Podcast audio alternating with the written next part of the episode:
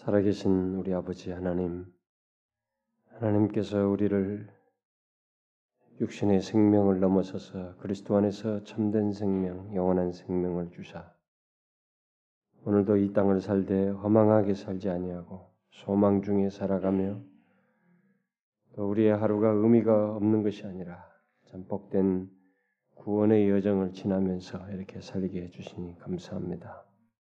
주님이 우리가 이 세상을 살면서 보고 느끼는, 것이 전부가 아니라 우리가 눈으로 볼 수 없지만 하나님께서 영으로 계셔서 우리 가운데 모든 것을 주도하시고 이끄시기에 오늘 또그 은혜에 힘입어 이 자리에 나왔으며 우리의 삶 중에 계셔서 인도하시는 것 때문에 이 자리에 왔습니다.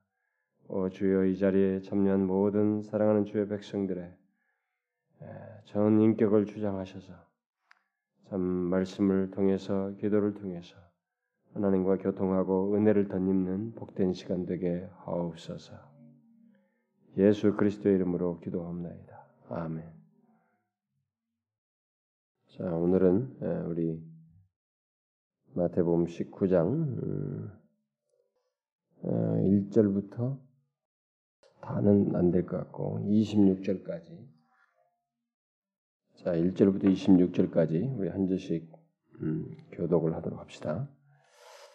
예수께서 이 말씀을 마치시고 갈릴리에서 떠나 요단강 건너 유대 지경에 이르시니 큰 무리가 조건을 예수께서 거기서 저희 병을 고치시더라.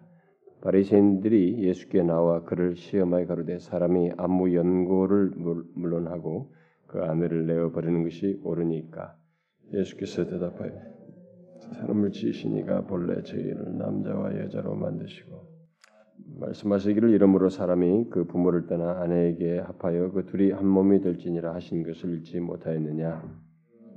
이제 둘이 아니요 한 몸이니 이름으로 하나님이 짝지어 주신 것을 사람이 나누지 못할지니라 하신. 여짜오되 그래하면 어찌하여 모세는 이혼 증서를 주어서 내어버리라 명하였나이까 예수께서 가라사대 모세가 너희 마음의 완악함을 인하여 아내 내어버림을 허락하였거니와 원래는 그렇지 아니하니. 내가 너희에게 말하니 그 누구든지 음행한 연고 외에 아내를 내어버리고 다른데 장가드는 자는 간음함이니라. 제자들이 가로되 하나님 사람이 아내에게 이같이 할진대 장가들지 않는 것이 좋사옵나이다. 예수께서 가라사대 사람마다 이 말을 받지 못하고 오직 타고난 자라야 할지니라 어미의 태로부터 된 고자도 있고 사람이 만든 고자도 있고 전국을 위하여 스스로 된 고자도 있고 이 말을 받을 만한 자는 받을지어다. 때 사람들이 예수의 안수하고 기도하심을 바라고 어린 아이들을 데리고 오매 제자들이 꾸짖거늘 예수께서 가라사대 어린 아이들을 용납하고 내게 오는 것을 금하지 말라. 천국이 이런 자의 것이니라 하시고 저희 위에 안수하시고 거기서 떠나시니라. 어떤 사람이 주께 와서 가로되 선생님이여 내가 무슨 선한 일을 하여야 영생하리? 예수께서 가라사대 어찌하여 선한 일을 내게 묻느냐? 선한 일은 오직 한 분이시니라. 내, 네가 생명에 들어가려면 계명들을 지키라. 가로되 어느 계명이오니까? 예수께서 가라사대 살인하지 말라 간음하지 말라 도적질하지 말라 거짓 증가하지 말라. 내 부모를 공경하라. 내 이웃을 내 몸과 같이 사랑하라 하신 것이니라 그 청년이 이 모든 것을 내가 지켜 싸우니 아직도 무엇이 부족하다. 예수께서 가라사대 네가 온전하고자 할진대 가서 내 소유를 팔아 가난한 자들을 주라. 그리하면 하늘에서 보아가 네게 있으리라 하시고 와서 있으리라. 그리고 와서 나를 조치라 하시니 그 청년이 재물이 많음으로 이 근심하여 가니라. 예수께서 제자들에게 이르시되 내가 진실로 너에게 이르니 부자는 천국에 들어가기가 어려우니라. 다시 너에게 말하노니 약대가 바늘기로 들어가는 것이 부자가 하나님의 나라에 들어가는 것보다 쉬우니라 하시니 제들이 듣고 심히 놀라 가로되 그런즉 누가 구원을 얻을 수 있으리까 예수께서 저희를 보시며 가라사대 사람으로는 할 수 없이 하나님으로서는 다 할 수 있느니라. 자, 여러분들이 이, 이 내용을 보면서 이 예수님께서 지금 이게 제자들에게 이제 마지막 그 떠나시기 전에 이제 잡히시기 전에 이제 마지막 그 여정을 하시기 전에 여러 가지 교훈들을 이렇게 하고 있다라는 것을 제가 이 얘기를 했는데 그게 어, 여기까지 지금 뒤에까지 계속되죠. 20장까지. 그런데 어, 지금 환경적으로 어, 보면은 이 19장에서 예, 갈릴리에서의 그 주님의 사역을 이렇게 사역의 그 마지막 부분이죠. 예, 갈릴리에서 사역의 마지막 부분에 이르러서 이제 그 십자가의 그 고난을 이렇게 받기 당하기 위해서 예루살렘으로 올라가는 이제 여정에 이제 거의 임박해서 있는데 그 전에 이 잠시 동안 이 유대 지방에게서 잠시 사역을 합니다. 한동안 잠깐 요단 건너 유대 지경에 이르러서 하는데 이제 바로 그 장면입니다. 그래서 여러분들이 우리가 이제 20장까지 이제 이 교훈이 몇 가지 교훈들이 나오고 난 다음에 이제 21장부터 마침내 예루살렘으로 입성하시죠. 이제 거기서부터 이제 고난의 길로 이제 들어가십니다. 십자가의 여정. 그래서 그래서 이 마태의 이 상당한 기록이 이제 20장부터 28장까지 그 고난과 이 부활에 대한 끝 부분을 다 상당히 그 짧은 며칠 기간의 그 내용을 그 공생의 3년 중에서 그 짧은 며칠을 거의 3분의 1 분량의 내용으로 이제 할애해서 기록하고 있습니다. 우리가 이제 서서히 글 쪽으로 임박해 들어가는데 먼저 유대 지경에서 음, 이르렀을 때 음, 있었던 일들을 먼저 여기서 또 교훈하시는 내용을 어, 보도록 합시다. 자, 예수님께서 이 유대 지경에 이르시니까 또 자신의 필요를 쫓아서 이 필요가 있는 사람들이 또 이렇게 몰려오죠. 예수님께 몰려와 가지고 막 병을 이제 고쳐달라고 이제 하는 거죠. 그래서 예수님께서 거기에 도움을 필요로 한 이 큰 무리에게를 예, 그들이 병을 고쳐달라고 하는 대상들인데 주로 그들의 병을 다 고쳐주셨습니다. 그러자 여기 3절부터 이제 이 12절까지 내용에서 이제 이혼과 관련된 교훈을 하십니다. 음, 이혼에 대한 교훈, 이혼과 관련된 이런 문제. 왜냐하면 이런 가정에 관한 문제는 어, 참 이게 이때 당시에 이들에게 있어서 그리고 이 나라뿐만 아니라 이 어디 가서 복음을 전하든 간에 이제 앞으로 이, 이것은 특별히 유대 땅에서는 이 배경 자체가 이 질문이 나오는 것 자체가 이들이 이 문제에 대해서 굉장히 혼란스러웠습니다. 이 당대에 벌써 이 이혼 문제도 굉장히 혼란스러워 있었기 때문에 바로 이 문제는 복음을 전하는데 큰 장애거리가 되는 거예요. 그 우리나라도 여러분 처음에 복음 전할 때 이 제사 문제 가지고 이제 그 어려움을 겪었잖아요. 뭘 하나 문제를 가지고 어려움을 겪을 수 있습니다. 그래서 이런 이혼 문제에 대해서 당장 이 자신들이 직면한 현실에서 파생될 수 있는 문제이기 때문에 아마 이제 이 마침 나온 질문을 통해서 이제 어, 교훈을 제자들에게 해주죠. 알게 하시는데 자 여기에 지금 왜 이런 질문이 나왔냐면 바리새인들이 예수님께 나와가지고 그런 정황 속에서 나와가지고 예수님을 시험하여서 질문한 건데요. 자신들 사이에 있는 것을 가지고 예수님은 도대체 뭐라고 말하나 보자 시험해 보자라고 하면서 질문을 던진 거예요. 뭐냐면은 사람이 아무 연고를 물론 하고 그 아내를 내어버리는 것이 옳습니까? 이렇게 질문했습니다. 자 이런 질문을 했던 것은 어, 이때 당시에 여러 가지 다른 견해들이 있었던 것입니다. 이 예수님 당시에는 여러 개 파들이 있었어요. 유대 사람들이 이게 나누기를 뭐 우리가 예를 들다시피 일반적으로 뭐 여섯 개 정도의 큰 게 파들이 바리세파, 사두개파 뭐 이렇게 있고 바리세파 안에서도 이제 또 약간 어, 선생에 따라서 날, 나뉘고 뭐 이런 것도 있었고 뭐 에세네파 뭐 이런 것도 있고 어, 열심당원 뭐 여러분 예수님 제자 중에도 열심당원이 있었죠. 여기 막그 예, 열심당원들에게 저기 때 세력들에 대해서 로마나 뭐 이런 것들에 대해서 헤로파 뭐 이런 것들 다 나눠져 있었는데 어, 이때 이제 뭐 SNF파 같은 사람들은 아예 그냥 이 아예 결혼을 하지 않는 거, 뭐 이런 것들을 주장했던 사람들이고, 근데 여기 이때 당시에 이제 바리새인들이 이렇게 말하는 거 보면은 특별히 여기 이제 힐렐을 주장하는 파, 힐렐파라고도 하고요, 샴마이라고 하는 이 가르친 선생들이 있었는데 그, 그 추종파들이 두, 두 그룹이 있었습니다. 근데 이 두 그룹의 해석이 달라가지고 이 바리새인들 사이에서는 그것이 아주 논쟁거리가 됐던 거예요. 그래서 힐렐파는 상당히 진보적인 사람들인데 이런 사람 이 사람들은 뭐냐면 어떤 이유로든지 이혼할 수 있다는 거예요. 음? 그런 이제 주장을 가지고 있었고 이 샴마이는 예, 샴마이 추종자들은 이제 일종의 보수적인 사람들인데 이들은 이제 그 아내가 이 성적으로 부정한 일을 범했을 때 뭐 그런 일을 했을 때는 이제 그거 외에는 이혼해서는 안 된다. 뭐 이렇게 생각을 했, 주장을 했었기 때문에 여기서 이 질문을 아무 연구를 물론 관을 내버리는 것이 맞습니까? 옳습니까? 이렇게 질문을 한 겁니다. 이때 예수님은 뭐 힐러리나 샴마이나 이들의 그 자기들 사이에서 논쟁거리는 그 파들의 개의치 아니하시고 본래의 얘기를 꺼내십니다. 여기서 아, 예수님은 본래 하나님께서 어, 태초에 처음에 인간을 창조하시고 음, 그 결혼을 제정하셨던 원래 하나님께서 그 창조하셨을 때 결혼 제정을 하셨던 그 원래적인 결혼의 본래 정신을 어, 여기서 이제 상기시키게 되죠. 그래서 예수님은 하나님께서 처음에 사람을 지으셨다. 지으시니까 본래 사람을 남자와 여자로 지으셨다.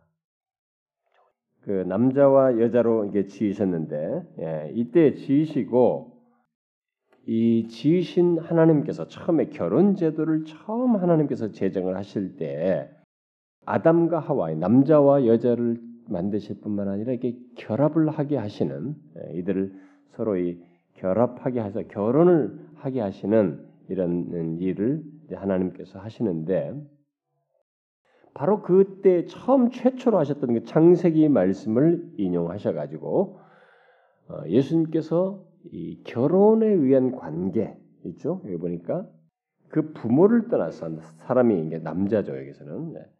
아담은 단어 자체가 의미가 사람이란 단어예요. 음? 의미가 사람. 근데 이제 남자로 이제 나중에 구별을 하죠. 그래서 사람이 그 부모를 떠나서 아내에게 합하여 그 둘이 한 몸이 될지니라 하신 것을 읽지 못하였느냐 아, 이렇게 말씀을 하시면서 6절에 주님께서 딱 부가적인 설명을 하는데 둘이 아니다 이제 한 몸이다. 그러므로 하나님이 짝지어 주신 것을 사람이 나누지 못한다.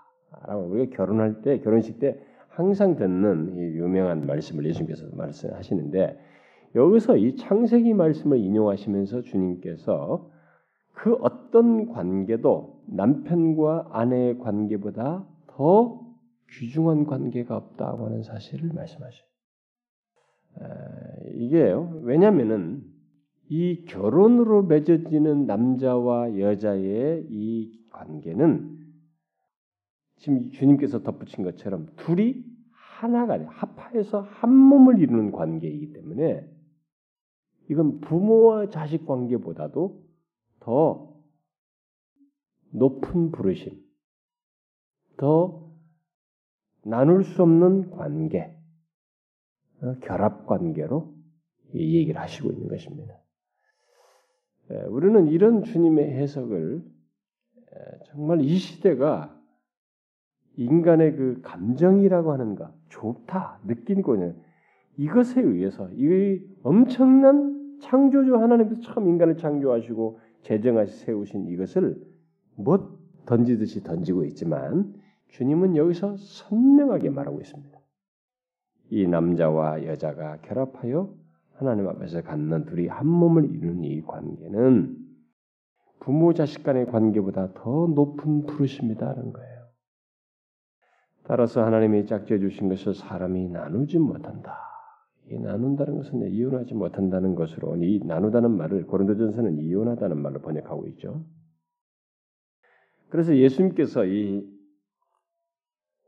결혼에 이 관한 이 결혼에 의해서 갖게 되는 이 관계가 성격 자체가 영구적인 성격을 갖는다라는 것을 말씀해 주시고 있습니다. 그러니까 이 바리새인들이 어? 딱 묻는 거예요. 그러면 모세는 이혼 증서를 주어서 내버리라고 명하였습니까? 어째서 그렇습니까? 이들에게 있어서 최고의 이 standard가 이 모세 율법인데 바로 그건 또 뭡니까? 이렇게 말한 거죠. 그러니까 예수님께서 대답을 하시죠. 모세가 너희 마음의 완악함을 인하여 아내 내어 버림을 허락하였거니와 본래 의도는 그렇지 않다. 본래의 남자와 여자의 결합은 영구적인 성격을 갖는 것이다. 그게 본래 의도이다. 주님께서 그것을 못 박아서 얘기를 했습니다. 그래서 하나님은 이 남자와 여자가 결혼했을 때 그들은 영구히 살기를 예, 뜻하셨던 것입니다. 처음 결혼을 제정하셨을 때. 이혼은 이 부정한 결혼 그 상황에서 비롯되는 이 정말 빗나간 예외적인 것이지. 그리고 그 예외 속에서 너희들의 완악함에 의해서 그런 것들이 파생된 것이지 하나님의 본래 뜻이 아니다라는 얘기를 한 것입니다. 자, 요즘은 요즘 이 기독교 안에서 이런 얘기를 사실 이런 설교를 잘 못합니다. 이제 이혼 이런 얘기를 성도들 안에도 그런 사람들이 제법 있기 때문에 그런 사람들이 그리고 심지어 어떤 데는 여자 목사님이 이제 있어가지고 자신이 그런 걸 경험한 목사예요. 그래서 그런 사람들 너무 위로를 잘 해주니까 거기에 이혼한 사람들이 많이 와 있어. 어느 교회는 응? 그 위안해줘. 물론 또 어떤 사람은 또 어떤 여자 목사는 또 자기가 사별을 했어요. 사별하니까 이 홀로 된 사람들을 많이 위로해 주고 막 그렇게 하는데 거기에 위로를 받겠다고 오는 사람 중에 이혼을 한 여자들이 많이 와. 어? 이 사람들. 근데 이제 그 자기가 사별했으니까 홀로 된 것을 위로하는 것은 좋은데 이혼을 성경적이지 않은 이런 것을 성경적으로 답해주는 이런 것은 없어져 가고 있어요. 우리나라가 이제 서서히 여러분 참 우리나라가 뭐든지 빠른 나라 아닙니까? 예, 뭐든지 빠른 나라입니다. 이 정말로 이 속도가 빠르고요. 그 우리가 뭐 동방예의주의 것도 해도 뭐 소용없어요. 당장 이 문명화가 딱 되고 나니까 경제 발전하고 나니까 막 이 짧은 시간 안에 이혼율과 뭐 가정 이 파괴율이 이 OECD 안에서 랭크 몇 위로 들어가고 1, 2위로 딱 뛰어버려요. 어? 어. 정말 엄청난 나라죠 우리나라가. 그러다 보니까 이게 이게 그들의 수가 그 이혼한 그런 사람 수가 교회 안에도 제법 많아져 가고 있어요. 근데 주님은 여기서 확고하게 답을 해 주었어요. 그 부분에 대해서. 그것은 원래 영구한 것이다. 그러면서 우리가 이제 경솔한 이유로 이혼을 한 뒤에 다시 결혼하는 이런 것은 결국 주님께서 뭐라 그래요? 누구든지 음행한 연고 외에 아내를 내어 버리고 다 른 데 장가 드는 자는 가늠이다. 이렇게 말했어요. 마태복음 5장에서도 이제 그 너희들은 율법에는 뭐 이렇게 했다고 했으나 뭐 간음 얘기를 하면서 얘기하시는데 이 간음이다는 거예요. 왜 이런 것이 간음이 되느냐?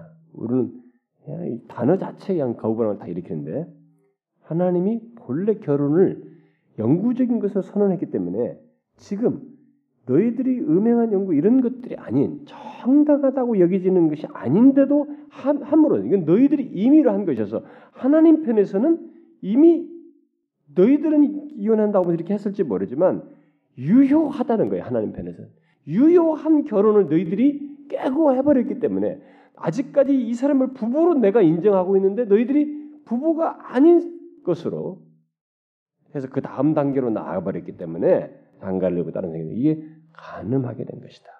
그래서 이제 그 이혼 문제에 대해서 이제 그 마태복음 5장을 비유해서 이제 그 단어를 이제 해석할 때는 이렇게 했을 때는 여자를 가늠하도록 간통을 당하도록 내버리는 격이 되고 남자가 또 남자는 그렇게 함으로 자신이 다른 사람과 가지면서 자기는 또 가늠하는 격이 되는 왜냐하면 하나님은 여전히 유효하게 여기는데 자신들이 행함으로써 그래서 제 7계명을 범하는 것이 된다 이렇게 주님께서 말씀을 하셨습니다. 오늘은 이런 말하면 맞을 수 있겠죠? 음? 거의 안 들어요. 왜냐면 그런 사람들이 너무 많아. 위로해줘야지 교회에서 이런 말하면 됩니까? 혼자 있으면 그 얼마나 사람이 힘들고 지금 외로운데 그렇게 하시면 됩니까? 이렇게 말하겠죠. 그러나 여러분 하나님의 말씀은 사실이에요. 이건 하나님의 말씀이에요. 우리가 뭐 어떻게 이게 막 변화시키고 바꾸고 이렇게 할 수가 없어요. 주님이 분명히 얘기하셨습니다. 그러니까 이 제자들이 거기서 딱이 얘기 들었, 듣고는 만일 사람이 아내에게 이같이 할진데 장가들지 않는 것이 좋겠습니다. 음? 그러니까 이 제자들이 말이 이게 좀 저쪽으로 한쪽으로 치우치면서도 약간 이렇게 뭔가 바르지 않죠. 어? 이 생각이 바르잖아요, 이 사람들의. 그러니까 이혼 사이가 있을 수 없으므로 차라리 장가들지 않는 게 낫겠습니다. 이런 말도 되는 거예요. 어? 어쨌든 이제 결혼하지 않는 것이 낫겠다. 뭐 이럴, 이럴 바에는 이제 그 결론 뒤로 이제 나가버린 거예요. 그러니까 예수님께서 이제 결국 말씀하신 것은 본래 그게 아니라는 거죠. 그래서 이 얘기하시는 겁니다. 자, 사람마다 이 말을 받지 못하고 오직 타고난 자라야 할진다. 이 결혼하고 하는 이것은 이 부분은 타고난 자라야 한다. 음? 어미의 태로부터 된 고자도 있고 어, 사람이 만든 고자도 있고 천국을 위하여 스스로 된 고자도 있다. 처음부터 이게 타고난 고자가 있다는 거예요. 이것은 이제 성적인 이런 것들을 이렇게 못 느끼는 사람들, 크게 그런 것을 가지고 이제.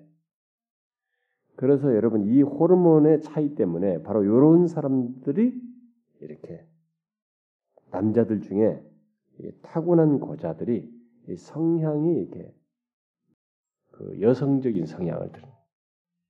그래가지고 바로 그런 이제 오늘날은 그 욕구대로 그 욕구대로 본능대로 바꿔보는 거예요.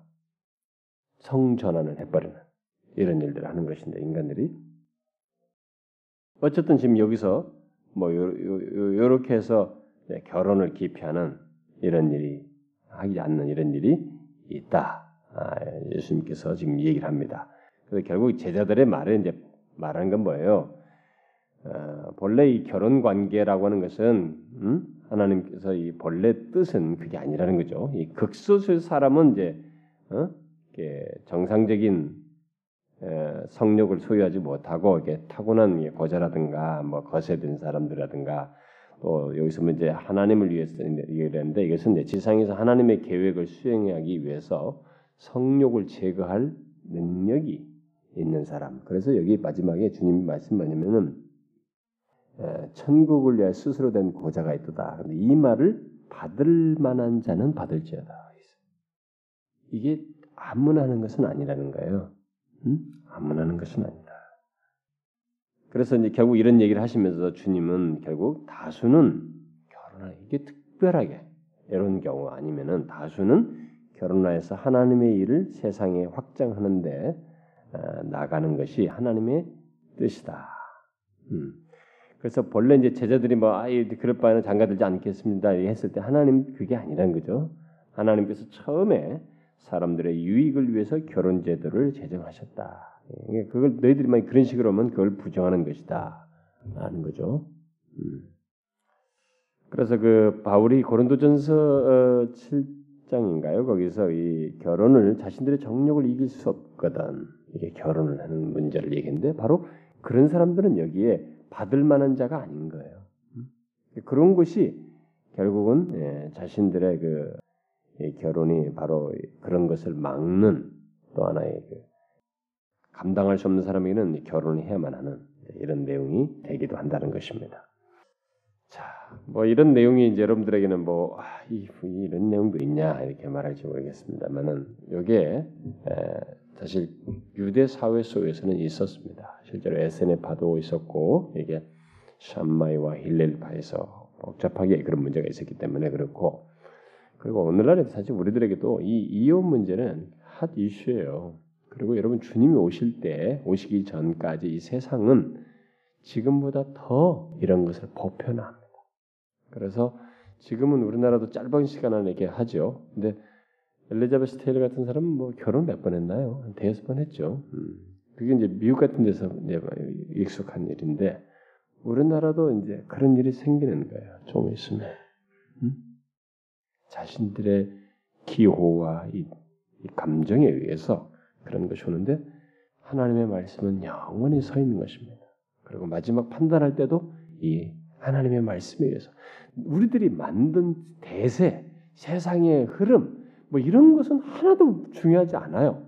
이미 소돔과 고모라를 멸망시킬 때 거기는 이미 대세가 막 99% 대세가 하나님의 말씀이 먹히지 않는 대세가 됐어요. 그런데 거기서 뭐 록, 어?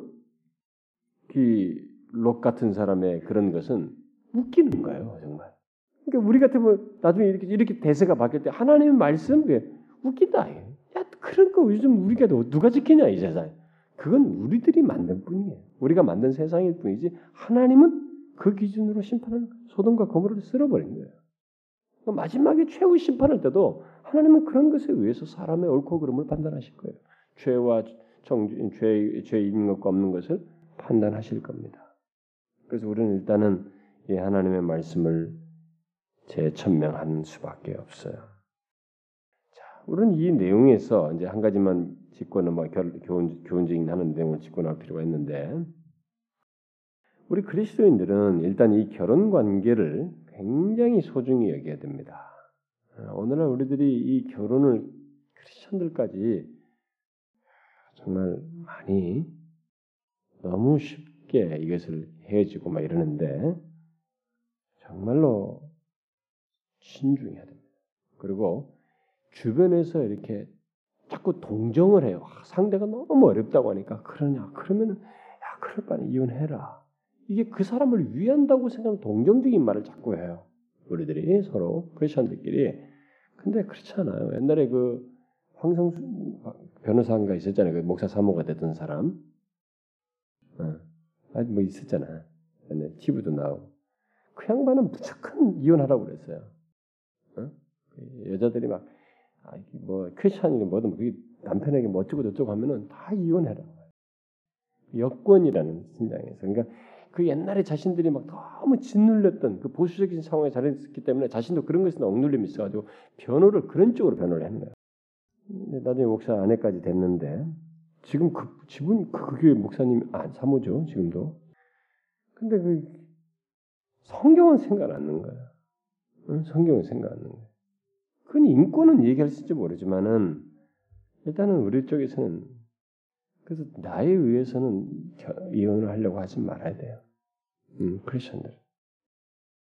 이 결혼을 우리가 존중해야 되고 그래서 이 결혼은 우리가 항상 염두에 둘 것은 말 이미 에덴에서 어, 낙원에서 인간이 아무 죄를 짓지 않았을 때 시작된 관계예요. 그때부터 아무런 죄가 없을 때부터 시작된 관계입니다.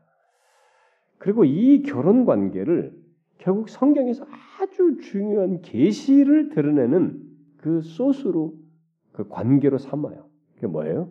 그리스도와 교회와의 관계를 설명하는 그 중대한 계시를 설명하는 바로 그 내용으로 이 부부 관계를 사용합니다. 그리고 이것을 우리가 그 정도로 이게 그 관계의 소중함을 성경이 말하고 있다는 것. 그래서 성경적으로 볼 때 이 결혼은 주님만이 끝내게 할 수 있는 관계라는 것을 염두에 됩니다. 사람이 끝내는 게 아니에요. 주님이 끝내시게 하시는 거예요. 사별에 의해서든지 어떤 식으로. 그러므로 그 결혼 관계를 어, 우리는 상당히 신중해야 돼. 결혼을 앞두고 있는 사람들은 절대로 경솔하게 결혼을 해서는 안 됩니다. 필이 박혔다. 말 뭐가 느껴졌다. 뭔가 좀 된다. 대화가 통하고 뭔가 좀만 된다. 뭐 이런 정도는 너무 이렇게 감정적으로 경솔하게 결혼을 하려고 해서는 안 되고 굉장히 분별하고 어, 심사숙고해서 결정을 하도록 해야 됩니다. 숙고되지 않은 결혼은 불행의 가장 큰 원인이에요. 그리고 그것으로 인해서 죄를 짓는 일이 쫙 파생돼요.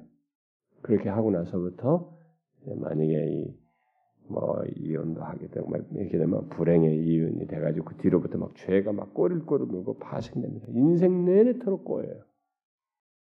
이러므로 이것을 굉장히 신중해야 됩니다. 그런 것을 우리가 여기서 교훈적으로 좀 생각해 볼 필요가 있겠고 그래서 뭐 아 우리는 이런 거 살필 필요 없습니다. 우리는 뭐 지금 뭐 거의 깨가 쏟아지고 전혀 문제가 없고 뭐 그럴 가능성도 없습니다. 그렇지 않아요. 우리의 감정이 여러분 그 50년 살다가 이혼한 사람도 있잖아요. 여러분 우리 감정에는 그러고 싶은 욕구도 일어나거든요. 음? 그런 것이 어떤 것으로 통제가 되느냐? 진리로 통제되는 거예요, 여러분. 진리로. 하나님 말씀. 그래서 하나님 말씀이 들어가 있어야 되는 거예요. 자, 그 다음에 이제 13절부터 15절에서 이제 어린아이들에 관한 교훈을 예수님께서 하시는데 이 제자들은 앞으로 사역하면서 예수님 떠나시고 난 다음에 이 어린아이들을 대면할 것입니다. 이 어린아이들을 어떻게 대할 것이냐에 대해서 중요한 교훈을 하나 하는데 자, 우리는 이 짤막한 구절이지만 여기서 아주 중요한 교훈을 배워야 됩니다. 그 뭐냐면은 아마 이제 사람들이 데려왔다 오는데 아마 부모들이 데려오지 않았겠어요. 네, 부모들이 예수님께 자기 아이들을 이제 안수해 주기를 바라고 데리고 왔습니다. 자, 왜 안수해 주기를 바랬을까요, 여러분? 먼저 이것을 생각해 봐야 되죠. 왜 안수해 주기를 바랬을까요? 이들이 지금 예수님을 메시아로 지금 메시아로는 알지 않았을 거예요, 지금.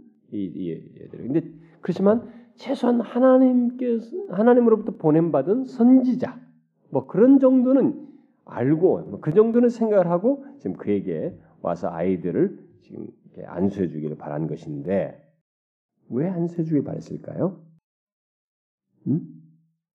최소한 아, 이들은 예수님께서 그들에게 안수를 하게 되면 이 아이들이 뭐 소위 복을 받을 축복을 받을 것이다. 이 원래 한자가 축복은 누구를 통해서 하는 것이라는 의미가 있다고 그래가지고 축복이라는 것이 어법상으로는 국문학적으로는 맞지 않다고 그래요. 음, 맞지 않아요. 그래서 축복이란 말을 복을 받는다, 복을 준다 이렇게 쓰는 게 더 좋지. 축복이라는 것은 하나님 당사자가 주기 때문에 누구 통해서 어떤 경륜에서 하는 것이 아니기 때문에 축복이란 말 적절하지 않다. 뭐 이런 얘기가 계속 있어 왔어요. 근데 뭐 이미 우리들이 워낙 그 단어를 이렇게 영어로 bless라는 단어를 축복하다, 축복 준다 이런 단어로 번역을 해버리고 그 한자 말이지만 축복이라는 한자 말이지만 이미 그 용어를 용어론으로 그냥 우리가 하나님께서 복을 주시는 것을 그 단어로 쓰고 있어서 막 쓰고 있습니다. 저도 그래서 하나는 그 단어 를 잘 안 쓰는 편이죠. 여러분 제가 축복이라는 말잘 안 쓰죠. 모릅니까, 여러분? 그런 것이 있어서 저도 잘 안 쓰는데 사실은 이미 우리가 이미 다 인식 공감을 하고 있기 때문에 그냥 그 단어를 이제는 쓰고 있는데 뭐 저도 그냥 그런 의미에서 쓴다면은 하나님 주님께서 이렇게 안수하면은 최소한 자기 아이들에게 축복이 임할 것이다. 축복받을 것이다. 아마 이렇게 생각을 아마 했던 것 같죠. 자, 이런 생각을 이렇게 가졌다고 하는 것은 이 부모들이 분명히 믿음으로 이런 것을 안수를 하면 복을 축복을 받는다라고 하는 이런 믿음을 이들이 가지고 있었다는 것을 보여줍니다. 자기들이 먼저 그런 식으로 이렇게 항상 받았다는 것을 생각하고 또 지금도 그렇게 자신들이 그런 믿음을 가지고 우리 아이들도 그렇게 될 것이라고 믿고 이런 일을 한 것이죠.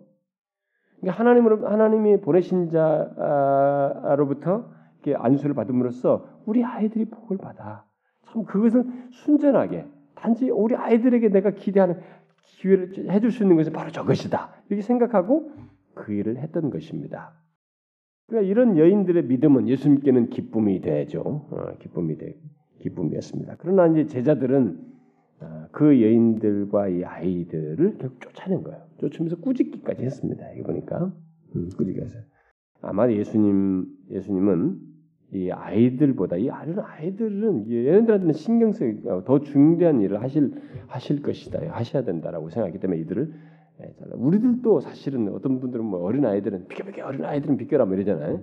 아이들로 우습게 이렇게 하는데 여기서 주님이 아주 참 중대한 얘기를 하셔요. 앞으로 제자들이 일을 하는 데서 알아야 할 아주 중요한 사실이 뭐냐면은 결국 제자들이 잘못된 생각을 갖고 있다는 것을 지적해 주는 겁니다. 그 뭐냐면은 제자들이 지금 야 아이들을 꾸짖으면서 쫓, 아낸이 쫓으면서 꾸짖은 이 내용을 볼 때 제자들의 생각이 좀 잘못됐다는 거거든요. 예수님께서 결국 그걸 반문하시는데 뭐 어떤 생각을 이들이 가지고 있었다는 거예요?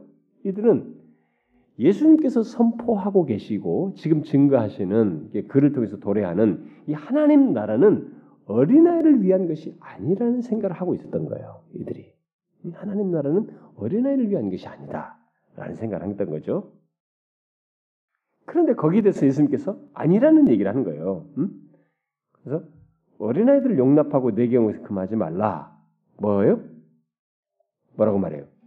천국이 하나님 나라가 예, 여기는 이제 다른 데는 하나님 나라 번역했는데 제가 마태는 천국으로 번역한 것은 하늘 나라로 했기 때문에 그래서 천국이라 번역한 거예요. 이제 자꾸 여기서 여기서는 하늘 나라예요. 왜냐면 유대인들에게 있어서 하늘은 항상 하나님이거든요. 예, 그래서 하늘 나라로 번역한 거예요. 그래서 천국 한국말로 번역하는데 하나님 나라는 이런 자 이것이야 이렇게 딱 말을 해버린 거예요. 그 제자들은 지금 하나님 나라는 이 아이들에게 해당되는 이런 잘못된 생각을 가지고 있었는데 아니다. 천국은 이런 자들의 것이다. 이렇게 예수님께서 말씀을 하신 겁니다. 그래서 하나님 나라는 결국 뭐냐? 주님께서 말때 하나님 나라는 순전히 선물로 주어지는 것이다. 근데 선물로 주어지는데 거기에 아이와 어른의 차별이라는 게 있을 수 있느냐 이게. 응? 오히려 오히려 어른들보다 더 이들이 우위에 있을 수 있는 거예요. 뭐더 순전하고 더 단순하게 받아들이니까 우리가 지난번에도 어린아이들이 살폈다시피 그래서 여기서 천국이 이런 자의 것이니라라는 말 속에는 오히려 너네들이 더 나을 수도 있다는 거예요. 천국에서는 실제로 우리가 지금도 복음을 전해 보면은 어른들은 이게 쉽게 안 받아들이면 어린아이들은 받아들일 수 있는 거예요. 확률적으로 더 가능성도 높습니다.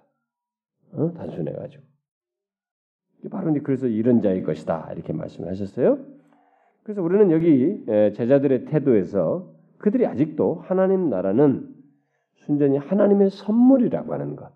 이게 어떤 그 사회 속에서 말하는 자격 조건에 의해서 주는 것이 아니라 어린아이든 어른이든 하나님께서 주시는 선물이라고 하는 것을 깨닫지 못하고 있었다는 것을 보게 됩니다. 그 주님이 이것을 깨뜨리는 거예요. 이걸 너희들이 깨달아야 된다. 이렇게 그런 정신으로 앞으로 아이들 나누어가면서 하나님 나라의 복음을 전해서는 안 된다는 거죠. 하나님은 구약 시대 때부터 8일 만에 할례를 받게 해가지고 이 8일 만에 할례를 주어서 이 언약 백성들 가운데 그들을 묶으셨어요 어린 아이들을. 그 여러분 생각해봐요. 8일 만에 태어난 아이를 갖다가 할례를 통해서 이, 이 어린 이 언약 백성들에게 묶으셨단 말이에요. 그런 걸 우리가 생각해 보면은 그 그렇게 볼 때 이 아이들은 지금 사실 그, 그, 그 차원에서 보면은 유대인들이잖아요. 그럼 이들은 이미 8일 만에 할례를 받은 아이들이에요. 그러면 이 할례를 받을 때 그들이 그, 그 의미가 뭡니까? 그것은 언약 백성이라고 하는 것을 이게 묶는 것이죠. 언약 백성이라 언약 백성으로서 묶는 것입니다. 그런데 바로 그 언약 백성의 후손으로서 지금 예수님께 나온 거예요. 그러면 그들에게 이 약속된 그 언약의 그 할례를 통해서 약속한 그 언약 말이죠. 그것이야말로 지금 성취되는 시점이에요. 이 언약의 성취의 결정이 뭐냐? 하나님 나라거든요. 바로 지금 예수님 자신으로부터 하나님 나라가 지금 임하고 있는 거예요. 그들에게. 그야말로 그 할례를 통해서 언약 백성인 것을 그 약속한 그것이 그야말로 예수님으로부터 성취되는 순간이에요. 이 자리에. 그러니 그들을 제한할 수 없다. 오히려 이 아이들이 거기에 해당된다. 자, 그런 의미에서 보면은 일찍부터 8일 만에 할례를 받으면서부터 그런 것을 했던 것이 있고 지금 언약의 성취의 시점에 있는데 이 어린 아이들을 제외시킨다? 응? 아니다라는 거죠. 예수님께서는 그래서 오히려 복 주시는 그들을 축복하시는 거예요. 어린 아이들을 기꺼이 저희 위에 안수하시고 그들을 기쁘게 하시고 떠나셨습니다. 결국 예수님께서 어, 이 아이들에게 안수를 통해서 하신 것이 뭐예요? 그러니까 이 아이들이 자기와 하나님 아버지께 속한 어, 속해 있다는 것. 음? 바로 그런 것을 어, 드러내신 거죠. 이 하나님 나라의 그 은혜의 축복이 바로 이런 아이들을 위한 것이야. 지금 언약 백성 아래 그, 그 언약이 성취되는 어? 바로 대상들이라고 하는 것. 그 천국이야말로 바로 이런 자들을 위한 것이라는 것을 증거해 주는 중요한 장면이죠. 그래서 그걸 분명히 밝히신 것입니다. 그래서 여기서 보이신 예수님의 태도를 생각할 때 어, 우리들이 우리 아이들을 이렇게 주님 앞에 데려와서 이게 세례를 받도록 하는 것 그것은 이 본문의 맥락에서 같은 맥락에서 어, 생각할 수 있는 것입니다. 아, 여러분 그 우리들이 이 부모들이 이 아이들을 예수님께 데려와 가지고 이게 안수해 주기를 기다렸고 주님이 그걸 또 기뻐하시고 이 천국이 바로 이런 아이들의 것이다라고 했던 것처럼 우리가 바로 그런 부모의 심정으로 아이들을 이렇게 데려와서 미리 어린 아이지만 이 아이를 세례를 통해서 하나님 주님께서 축복해 주시기를 이 아이에게 안수하셔서 축복해 주시기를 구하는 것은 당연한 것이다는 거예요. 오히려 주님이 기뻐하시는 것이다. 응? 그래서 유아 세례 때 어린 아이들이 이게 할례와 같은 어떤 약속의 보증을 받고 하나님 나라의 백성이 될 것을 믿는 것은 바로 이 차원에서 주님께서 기뻐하시는 내용이라는 거예요. 근데 이게 이제 침례교 계통이라든가 어떤 그룹들 속에서는 유아 세례는 이게 바로 정통파에서는 사용할 수 없다. 어? 그러니까 구원의 이 아닌데 아직 얘가 자의적으로 깨닫지 못하는 것인데, 어? 근데 이 버릇 세례를 주는 것이냐 잘못되지 않느냐. 그래서 그 유아 세례를 부정하는 그룹들이 많이 있죠. 음. 그런데 그것은 이 바로 이, 이런 맥락을 이해 못하는 거예요. 이 아이들이 지금 자의적으로 예수님에 대한 인격적 이런 것이 아니거든. 부모에 의해서 와서 안수를 받고 있는 거예요. 근데 주님이 기뻐하시면서 바로 천국이 이들을 위한 것이라고 말씀하시는 거예요. 그리고 이 할례부터가 벌써 그런 성격이었단 말이에요. 어? 8일 만에 얘가 무슨 뭘 지각 능력이 있어요. 물론 그것 자체가 구원의 징표는 아니에요. 그러나 이것을 통해서 하나님께서 복 주시기를 구하고 믿는 것, 어? 그것을 기대하는 것은 성경적인 것이에요. 물론 이 아이는 성장해서 당연히 자신이 이제 주님 앞에 믿음으로 그것을 받아들여야죠. 어? 자신이 어, 자신이 그, 그뭐 이게 유아 세례나 뭐 할례 받을 때와 같은 것들 약속의 보증이요, 자신이 하나님 백성이라고 하는 것을 받아들이는 그런 것이 당연히 있어야죠. 그러나 그 자체를 부정하면 안 돼요. 그래서 우리는 이렇게 아이를 하나님께 의탁하는 거 있죠. 뭐 이런 거. 그건 우리가 해야 되는 것입니다. 그래서 우리가 이것을 통해서 어린아이들의 예, 영혼에 대해서 똑같이 소중히 여기게 됩니다. 예? 여러분의 영혼만큼 어린아이 영혼도 똑같은 것이에요. 예, 누가 누가 아, 그런 말을 했죠. 음. 당신의 아이들의 영혼은 피라미드보다도 더 오래 존재한다. 영혼이 분멸한다. 피라미드가 그렇게 오랜 세월 버티고 있지만 당신의 아이의 영혼은 피라미드보다도 더 오래 존재한다는 것을 알고 그 영혼의 소중함을 알아야 된다. 이런 얘기를 했어요. 그건 맞는 얘기예요, 여러분. 그렇기 때문에 이 아이들이 지금 어렸을 때부터 잃을 수도 있고 구원받을 수도 있다고 하는 그 영혼을 그런 영혼을 소유하고 있다는 것을 알고 이 아이들에게 그리스도를 가르치고 그리스도께 인도하는 일을 신중하게 참 열심히 해야 된다. 보통 아이들이 막 공부 잘하고 막 그 어, 하는 데는 막 열을 내고 막 아침부터 부모들이 가서 난리를 치면서도 주일날 영원히 구원받는 일에는 아침부터 뭐 이렇게 열낼 것도 없어. 가라 뭐 이 정도고 막. 그러니까 정말로 잘못된 거야. 아까 말한 피라미드보다 더 오래 존재하는. 뭐 대학 들어가 공부 조금 하고 그거 몇 년 먹고 살겠어요. 응? 그 몇십 년짜리예요. 근데 이 영혼이 살, 존재하는데 영혼이 불멸한 영혼을 가지고 있는 이 우리 아이들의 이 죽고 사는 문제에 대해서는 대수롭지 않게 얘기하는 거예요 부모들이. 오늘날 크리스천들 부모들이 자기 자식들에 대해서 굉장히 그렇다고 잘못하고 있는 거예요, 여러분. 잘못하고 있는 거예요. 아이 맡겨놨더만 너에게 맡겨놨더니만 네 맡긴 아이조차도 하나도 제대로 인도 못하는구나. 그런 소리 들으면 어떻게 하겠어요? 우리가 주님 앞에 가가지고. 끔찍한 일이에요, 여러분. 우리는 이 아이들에 대해서 바로 이, 이 아이들의 부모와 같은 심정으로 주님께 이끌어서 안수받기를 이 아이가 주님에 의해서 복받기를 그걸 구하는 자가 되어야 되겠죠. 자, 이제 마지막으로 그 19장 16절부터 26절의 그 단락을 보면 여기는 뭐 우리가 흔하게 보면 부자, 부자에 관한 교훈이라고 말을 할 수 있겠지만 뭐 부자, 뭐 부자 뭐, 뭐 뭐에 대해서 그냥 부자에 관한 교훈이라기보다는 여기서 사실 중요한 게 가르치는 교훈은 뭐냐면 하나님의 선물에 의한 구원 문제를 가르치는 것이에요. 하나님의 선물에 의한 구원. 음? 바로 이런 것을 교훈하고 있다고 봐요. 물론 거기에 이 부자 문제가 결부된다.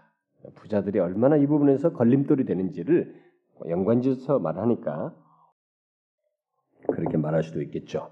자, 우리는 이 내용은 참 많이 들었습니다. 음? 여러분들이 뭐 부자 청년에 대해서는 얘기 많이 들었죠. 아마 여기 요셉 같은 경우는 아마 최소 50번은 들었을 까 어려서부터 성장하면서 50번은 넘게 들었겠죠.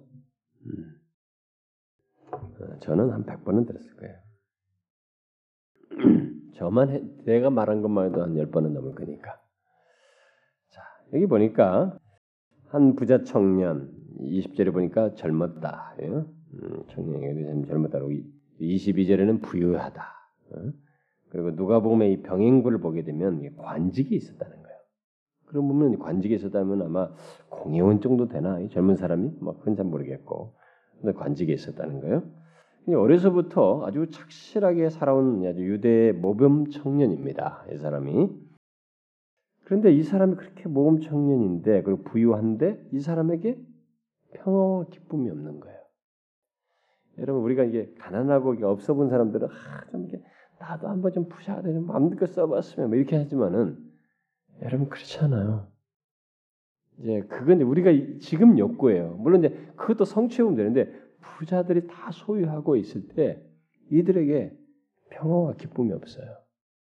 제가 누구한테도 그 얘기 해줬는데 제가 그 호주에서 사역할 때 그 호주의 그 아름다운 비치가 코테스톨로 비치라는 데가 있어요. 코테슬로 비치가 참 아름다운 곳인데 거기에 그 비치를 향해서 이렇게 집들이 멋있게 많이 지어 있어요. 근데 그 비치에 있는 그 좋은 집들 사람들이 자살률이 굉장히 다른 데 사는 사람 높다는 통계가 나왔어요. 참 재밌잖아요. 왜 이렇게 부자하고 집도 맛있게 주고 항상 멋있는 바다가 그 아름다운 빛이 항상 보이는데 그 왜 자살을 할까? 어? 부유하고 그런데 이게 없는 거예요. 그 멋있는 바다도 계속 봐도 한계가 딱 있는 거예요. 어디선가. 마음의 평화와 기쁨이 없는 거예요. 이 부자가 그게 없었던 거예요. 음?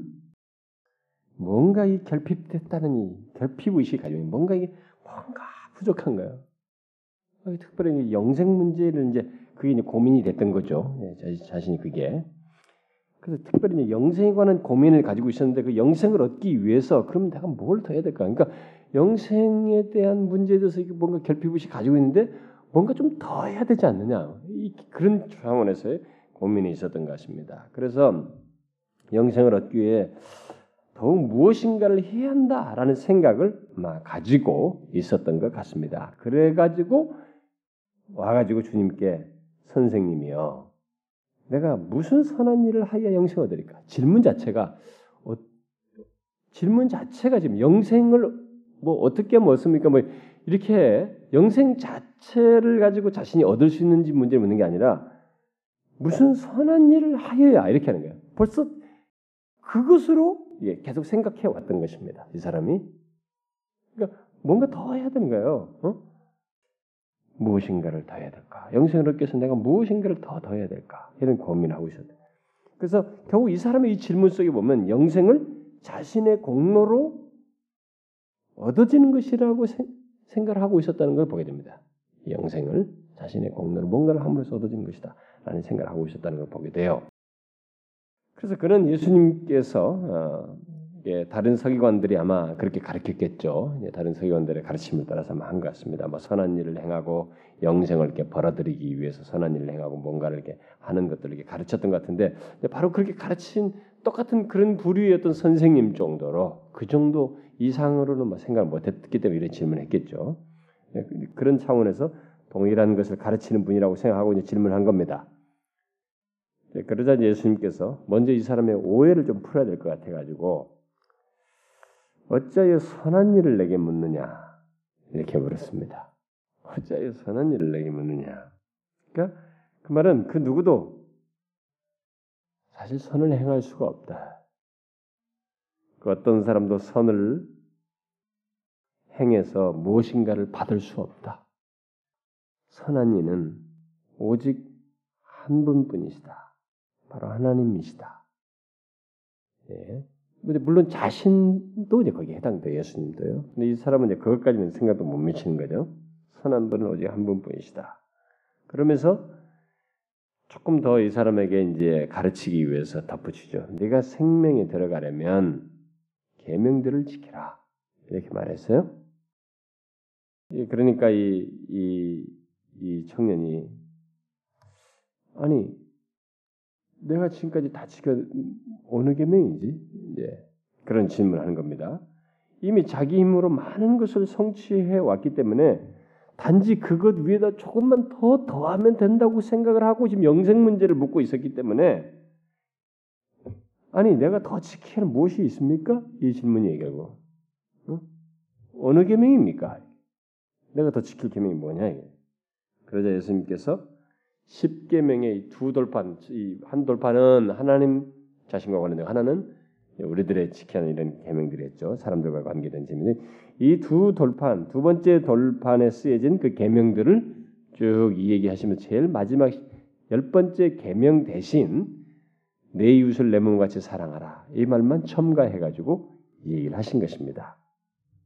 자, 그러니까 이 청년이 뭐라고 말해요? 20절에 이 모든 것을 내가 지키어 싸우니 아직도 무엇이 부족합니까? 이렇게 말한 것입니다. 이 청년은 그것들을 다 어려서부터 지켜왔다고 예, 말을 하면서 예수님의 대답에 실망을 한 거예요. 음? 실망을 한 겁니다. 실망하듯이 아직도 자격이 부족한 무엇이 있습니까?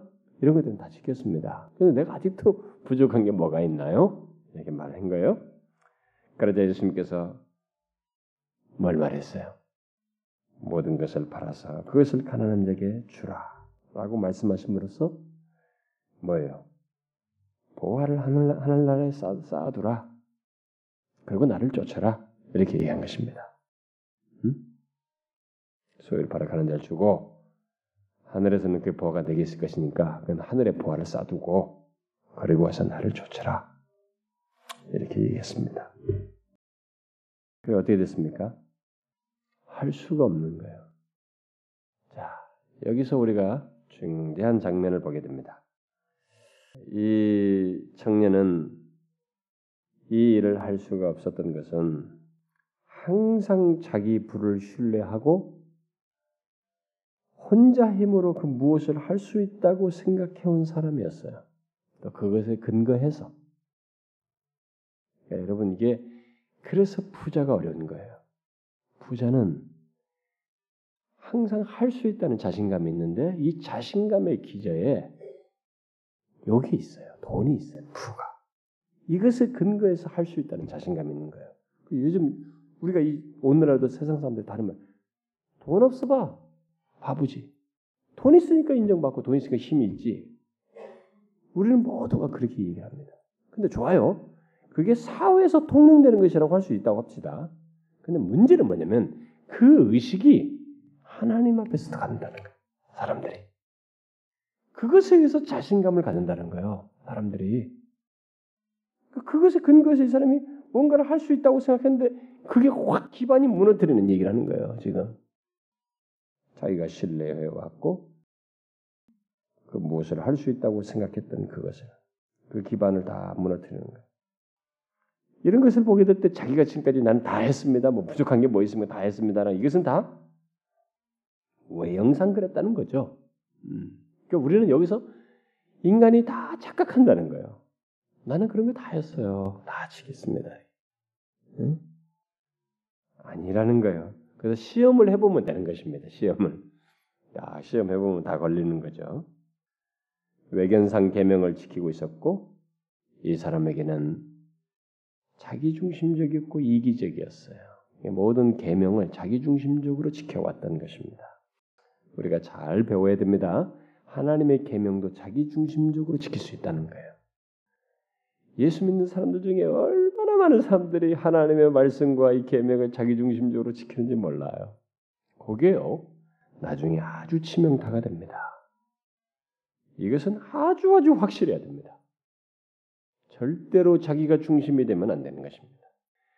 특별히 자기가 자기에게 가치가 있다고 여길 만한 것들이 많고 특별히 재물이 많다고 재물이 많은 사람들은 이 자기가 중심이 되어서 무엇을 하려고 하는 것이 강할 수밖에 없어요. 대체적으로. 그래서 어렵습니다. 그래서 여러분 가난한 게요. 때로는 이 하나님 나라의 관점에서 보면 가난한 것이 조금 결핍됐다고 얘기하는 것이 굉장히 좋습니다. 사실은 우리들이 그걸 극복하기가 너무 어려워서 순간순간 잊어버려서 그렇지. 그게요. 나중에 하나님 나라에 하나님 앞에 탁 서보면 그게 얼마나 좋았는지 알게 될 수도 있어요. 요게 그렇게 사람을 기만시켜 버려요. 요 사람이 지금 기만하고 있는 거예요. 그래서 이 사람은 근심하면서 돌아갔습니다.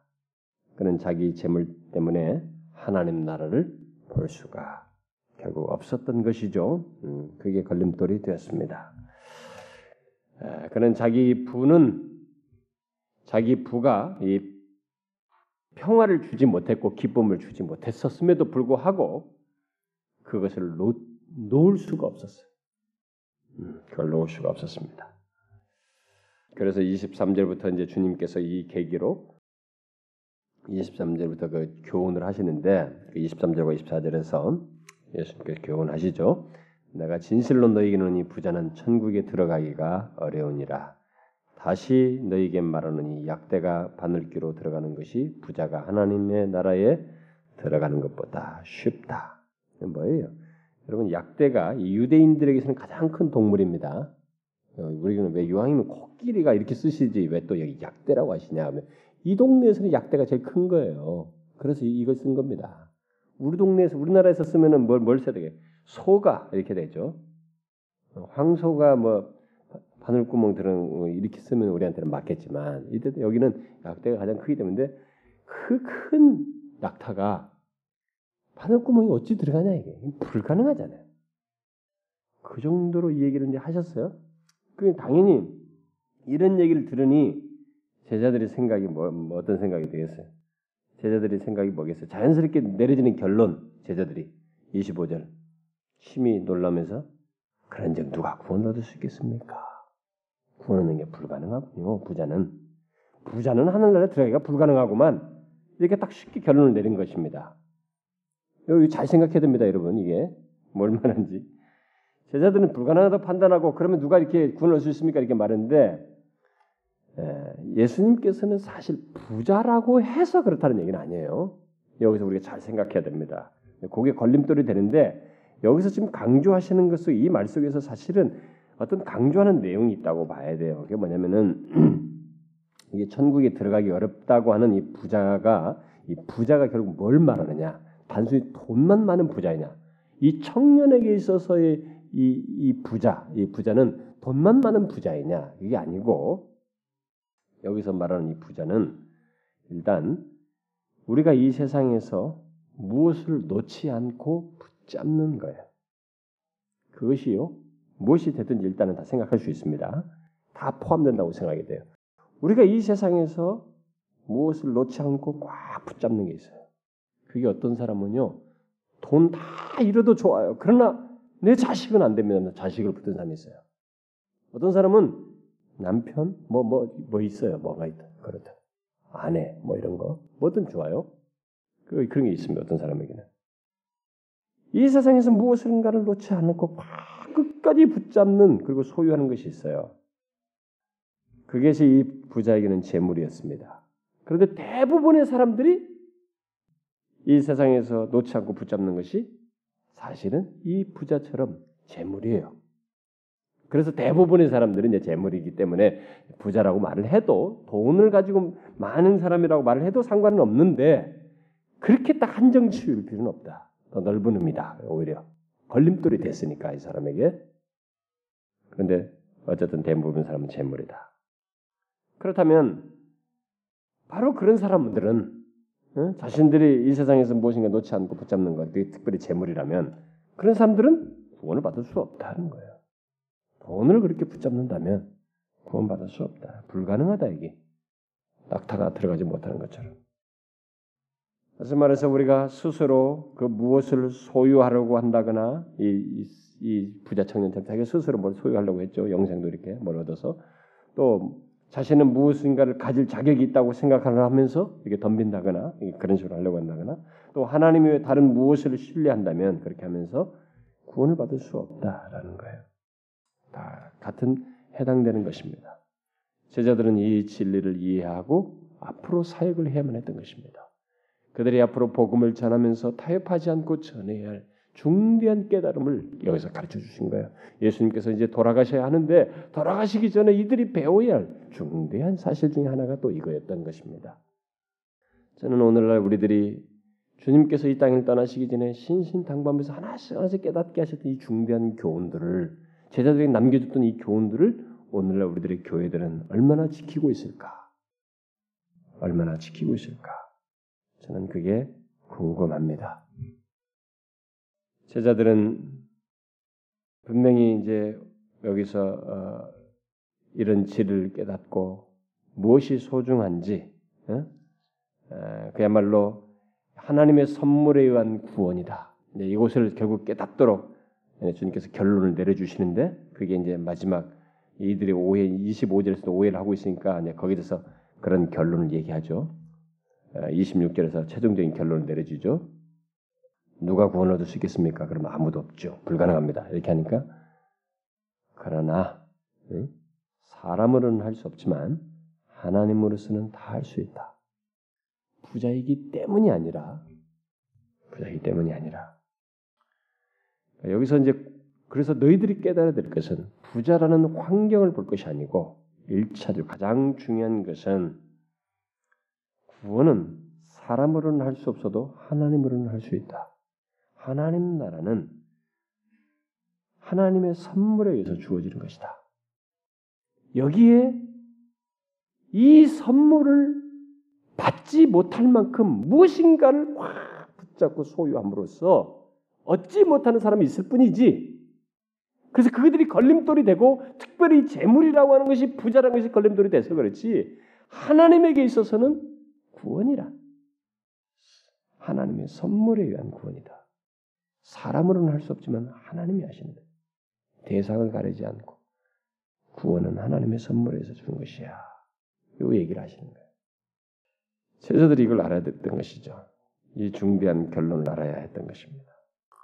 그래서 우리가 어떤 불을 가지고 있던 이 세상에서 무엇인가 내가 붙들고 있는 무엇이 있어도 그것이 하나님이 주시려고 하는 이 하나님 나라 영생이라고 하는 선물과는 비교할 수 없다는 것을 알아야 된다는 거예요. 그걸 알고 놓아야 된다는 거예요. 그걸 놓지 않으면 못 들어가는 것 같다 이렇게. 그 자체로서. 그래서 이 부분에서 어, 구원은 음, 하나님이 주시는 선물이면서 그 선물이 어떻게 어, 어떤 과정 속에서 있게 되는지 이 젊은이는 결국 갚아냈거든요. 주님께서 영생에 대한 얘기를 하시고 있는데도 갚아냈는데 어떤 과정 되냐. 이 젊은이처럼 그것을 붙들므로서는 안 된다는 거예요.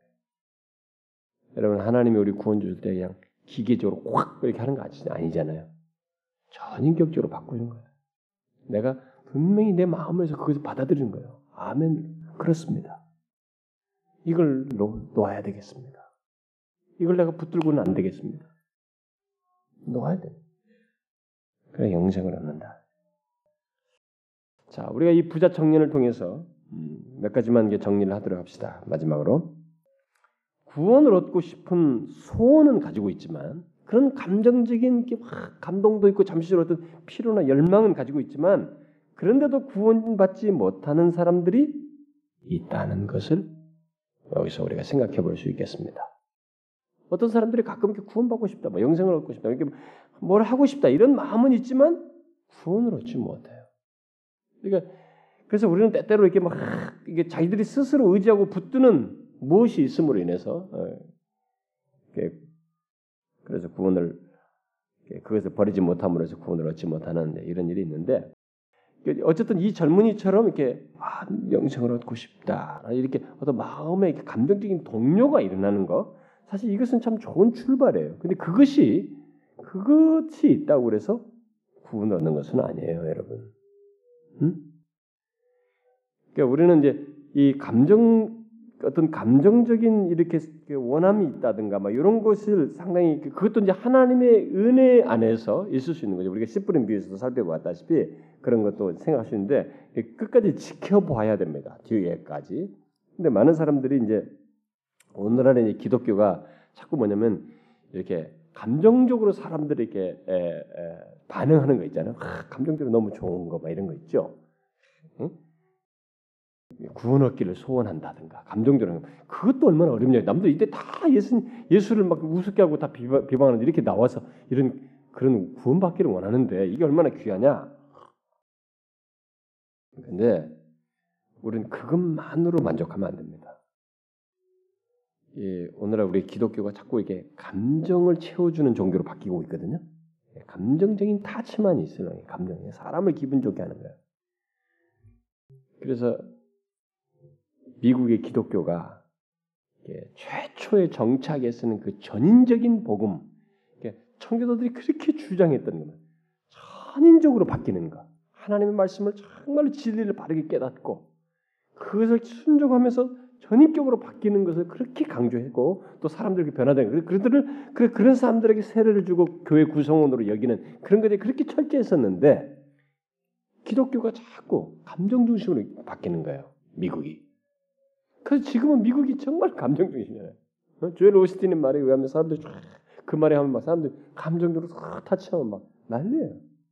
그 제가 미국에 있는 그 우리 친구 목사한테도 그랬어요. 진짜로 그, 그, 그 뭡니까 이 TV 있잖아요. 어? 영상으로 보는 그 TV로 그냥 예배 드리다가 막 거기서 그 설교도 감동 모아가지고 그 자리에서 막 체크를 쓰는데 눈물을 흘리면서 감동받아. 진짜 그렇게 체크를 써가지고 보낸대요. 이 사람들은 너무 감성적이에요. 하여튼 미국이라는 나라는 얼마나 감성적인지 몰라요. 우리나라도 그런 게 있잖아요. 마치 너무. 근데 여러분요, 영생은 하나님의 구원은 전인적이에요. 정말로 전인격적인. 이게 뭐 머리로만 깨닫는 것으로 되지도 않고요. 감정적으로 확 뜨겁고 이런 것만 되지 않고 정말 의지와 이 전체 통합된 그리스도의 진리의 깨달음 안에서 그것을 너무 은혜에 대한 그 감동, 하나님의 은혜를 좋게 여고 그것이 항상 감동 안에서 자신들이 의지를 움직입니다. 항상 뭐를 깨닫고 행하는데 행동은 안 따라가는 거예요. 죽으라고. 그건 좀 문제가 있는 거예요. 그런 것을 우리가 그냥 무조건 하라면 안 되는 것이죠. 우리들이 이런 것을 감정만 타치만 하면 되니까 이게 죄를 얘기 안 하는 거예요. 그래서 죄가 없어졌죠. 오늘날 이 기독교 이 대중복음 대중복음에는 죄라든가 이런 걸 지적을 안 하는 거예요. 죄라고 얘기해봐야 뭐 너무 가볍다고 전인적이질 않아요. 우리가 여기서 이런 부분을 배워야 될 것이고 또 이 부자 청년을 통해서 회심하지 않은 사람들은 자기가 뭐 기독교에 대해서 진리가 뭐 하나님의 계명을 다 지켰습니다, 뭘 지켰습니다 이렇게 해도 회심하지 않은 사람은 착각한다는 거예요. 기만하고 있다는, 기만당하고 있다는. 그러니까 영적으로 사실상 무지하다는 것입니다. 사실 어떤 면에서 무지하냐면은 회심하지 않은 사람의 가장 결정적인 문제가 지금 여기 이 청년에서 드러나는데 뭐냐면 회심하지 않은 사람은 자신의 모든 것의 가치 평가를 무엇으로 하냐면 행동으로 한다는 거예요. 행위. 무엇을 했습니다. 무엇을 나에게 했습니다. 이 행위로 자꾸 둔다는 거예요. 하나님의 진리를 정확하게 모르는 거예요. 그래서 여러분 제가 이제 우리나라의 교회 분포도들이 참 재밌어요. 어느 교회는요, 진짜 엘리트들만 다 모여 있어요. 어떤 데는 뭐 의사들만 모여 있고, 뭐 어떤 데가 막 패션 저쪽이 청남도 간데 패션 계통의 사람들 다 모여 있고 막 그렇게 하도 이상한 그런 그룹도 많이 있어요. 교회들 근데 다른 건 문제가 안 되는데 이 지성인들이 많이 모인 교회에 아주 치명적인 오류가 하나 있어요. 그들에게. 그 뭐냐면 그들이 전인적으로 하나님의 진리에서 자신들을 또 지성적이고 사회적 지위가 있지만 하나님 앞에 지독하게 부패한 인간이라고 하는 것을 통감을 못해요 그들이. 그 그것을 대리만족시킬 이 봉사가 많이 있는 거예요.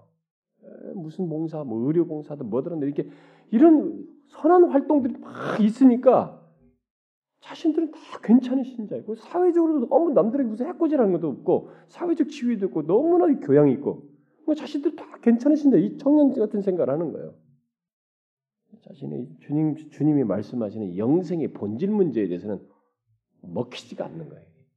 진리가 들어가질 않아요 그 사람들에게는. 이 회심하지 않은 사람들의 결정타가 바로 그거예요. 윤리적이다는 거예요. 그리고 그것으로 안심한다는 것입니다. 아니에요 여러분. 영적인 무지예요 이게 다. 무지해서 그런 거예요. 여러분, 여러분들이 이 교회 우리 교회에서 오래 양육받아서 별로가 아닌데 그렇죠. 우리 교회 있다가 한 사역자들이 다 그런 얘기 합니다. 자기가 교회 사역하는데 목사님 그 교회 청년 자기가 우리 교회 자기 같은 교회 청년들이 뭘 하면 아, 정말 저는 앞으로 몇 년을 투자해야 된다는 거예요. 우리 교회 청년들하고 이렇게 혹시 하면은 수준이 안 맞을 것 같아서 못 하겠다는 거예요.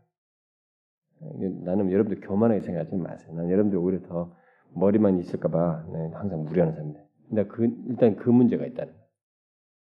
예, 그게 사역자들이 우리 교회 있다간 사역자들 다 하는 얘기예요. 자기 다른 교회 가서 사역하면 너무 모른다는 거예요. 진리를 너무 모른다는 거예요. 근데 우리가 지금 많이 아는 것도 아니거든요, 사실은요. 워낙 제가 이제 모든 진리 말씀 자체라든가 이런 것이 항상 진리 체계를 제가 항상 가지고 얘기하니까 여러분들이 이제 그 익숙해서 그렇죠. 그 여러분들 뭐 설교 20분 30분 재밌는 얘기 듣고 막 이렇게 감동되면 그 강연 듣는 것 수준이면 뭐가 문제가 있어요. 근데 하나님의 진리를 했을 때 그게 들어와야죠. 그게 나한테 이해가 안 되고 좋은 얘기할 때만 아 좋고 감정적으로 싹 좋은데 근데 하나님 정작 하나님의 진리를 얘기했을 때는 아이고 무슨 말 도대체 못 알아듣겠네. 그게 뭐냐? 부자청이랑 똑같은 거예요. 그게 회심하지 않아서 그런 거라고요. 그 사람은 다른 이유가 없어요. 진리가 우리한테 분명히 수용되고 그 진리 안에서 내 자신이 이게 아무런 수용되는데 문제가 없고 그것에 근거해서 삶이 와야 돼. 행동과의 모든 것이 연결되어 있었는데. 근데 여기는 그것부터가 안 되는 거야. 행동은 뭐 이게 나름대로 자기가 있다 보니 그 그것조차도 제대로 된 것도 아닌데 지금. 음? 근데 그것의 기준으로 보는 걸 말하는 잘못됐다. 회심치 않은 사람의 증거예요 이게. 그걸 우리가 여기서 생각해 볼 수 있고 마지막으로 하나 더 생각해 볼 수 있는 것은 인간에게 있는 이 부자천년과 같은 이 마음의 어떤 우상, 어? 자기 마음을 사로잡는 무엇, 자기가 놓지 못하는 무엇, 이 마음의 우상이 결국 영혼을 파멸로 내몬다는 거예요. 결국 이 와, 너무나 값지고 영광스러운 영 영원한 생명으로 하나님 나라로 들어가지 못하게 하는 이 된다는 거예요. 이 마음의 우상이라는 것이 무섭다. 그래서 우리가 이런 것을 통해서 정말 내려놓아야죠. 음? 그런 것이 있으면 안 됩니다. 그게 뭔지 여러분 잘 생각해 봐요. 여러분 자신에게 있어서 아, 놓지 못하는 것이 무엇인지 한번 보세요. 그런 건 내려놔야 됩니다. 기도합시다. 오, 사랑하는 주님, 감사합니다. 우리에게 여전히 말씀해 주셔서 감사합니다. 무지하에 멍매한 우리들입니다. 주의 말씀으로 비추시지 아니하시면 잠시도 우리가 바른 걸 분별하지 못하고 우리의 본성에 이끌려서 욕심에 이끌려 살아갈 수밖에 없는 자들입니다. 주께서 오늘도 우리에게 주신 말씀을 근거해서 우리가 하나님이여 정말 이 세대 속에서도 참 무엇이 소중한지를 알고 살게 하여 주시고 정말 우리가 아직도 붙들고 영생보다도 소중히 여기며 살아가는 그런 것들이 있거든 기꺼이 내려놓는 저희들이 되게 하여 주시옵소서. 여기 모인 사랑하는 지체들 우리가 한 마음에 되어서 기도한 것들을 기억하여 주시고 특별히 하나님이여 아, 우리 수련회와 성경학교를 기억하여 주시고 어린 생명들이 성경학교를 통해서 큰 은혜를 덧입고 저들이 회심하게 하여 주십시오. 주님의 은혜 보좌 앞에 정말 십자가의 은혜로 저들이 소생하게 해주시고 이것을 위하여 사역자들과 교사들이 하나님이여 정말로 하나님을 의지하며 주께 간절히 사로잡혀 간구하는 중에 사로잡혀서 그의 이 집회를 감당케 해주시고 또 수련회 또한 하나님이여 이 종에게도 풍성하게 말씀을 주시고 참여하는 모든 영혼들 외부 교인들까지 와서 전혀 하나님의 부자연스럽지 않고 말씀을 사모한 자들이 은혜를 덧입고 참 풍성한 복된 시간이 될 수 있도록 인도하여 주시옵소서. 주님이 염험된 교회에 있어야 할 것들을 허락해 주시고 또 여기 참여한 사랑하는 주의 백성들의 삶에도 있어야 할 것들을 허락하여 주옵소서. 저들이 간구한 것을 들으셨을 것입니다. 하나님의 저들의 상황과 필요를 헤아려 주시옵소서. 저들이 정말로 어려워서 이런저런 간구를 하는 것들이 있습니다. 정말 영생을 필요로 하는 자가 있고요. 하나님 앞에 간절히 갈망하면서 영혼의 구원을 갈망하는 자도 있습니다. 하나님의 이 다양한 처지에 있고 더욱 하나님 앞에 온전히 서며 바른 분별하며 살아갈 필요가 있는 영혼들 각각에 따라서 또 현실적으로 가정과 하나님의 자녀들과 자신들의 그 영적인 필요에 따라서 간구한 기도들 하나님 이런 것들을 헤아리셔서 주님이 주시는 은혜가 하나님의 순간순간 채워져서 그것으로 살아가는 저희들 되게 하여 주옵소서. 예수 그리스도의 이름으로 기도하옵나이다. 아멘.